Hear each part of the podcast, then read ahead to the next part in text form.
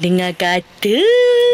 Ah, pasal Lofa lah. Ah, dah tiga bulan dah kan. Dah selamat melahirkan cair mata sulung. Ah, anak dia Muhammad Bilal tu ramai peminat. Tak sabarlah nak tengok wajah Bilal. Mak, pok, handsome mana. Ah, tu yang orang nak tengok tu kan. Tapi sampai sekarang Lofa tak kongsi lagi wajah Bilal tu. Ah, katanya tunggu besar sikit sebab dia takut bimbang terkena penyakit ain. Ha, sebab itulah dia tak kongsi lagi wajah Bilal. Ha, dia kata mungkin ada baiknya juga kita tak kongsi-kongsikan dulu kan. Gitulah masing-masing ada pilihan. Ha, tak apalah kita tunggulah. Nanti kan ha, Lofa akan kongsi ha, masa yang sesuai katanya.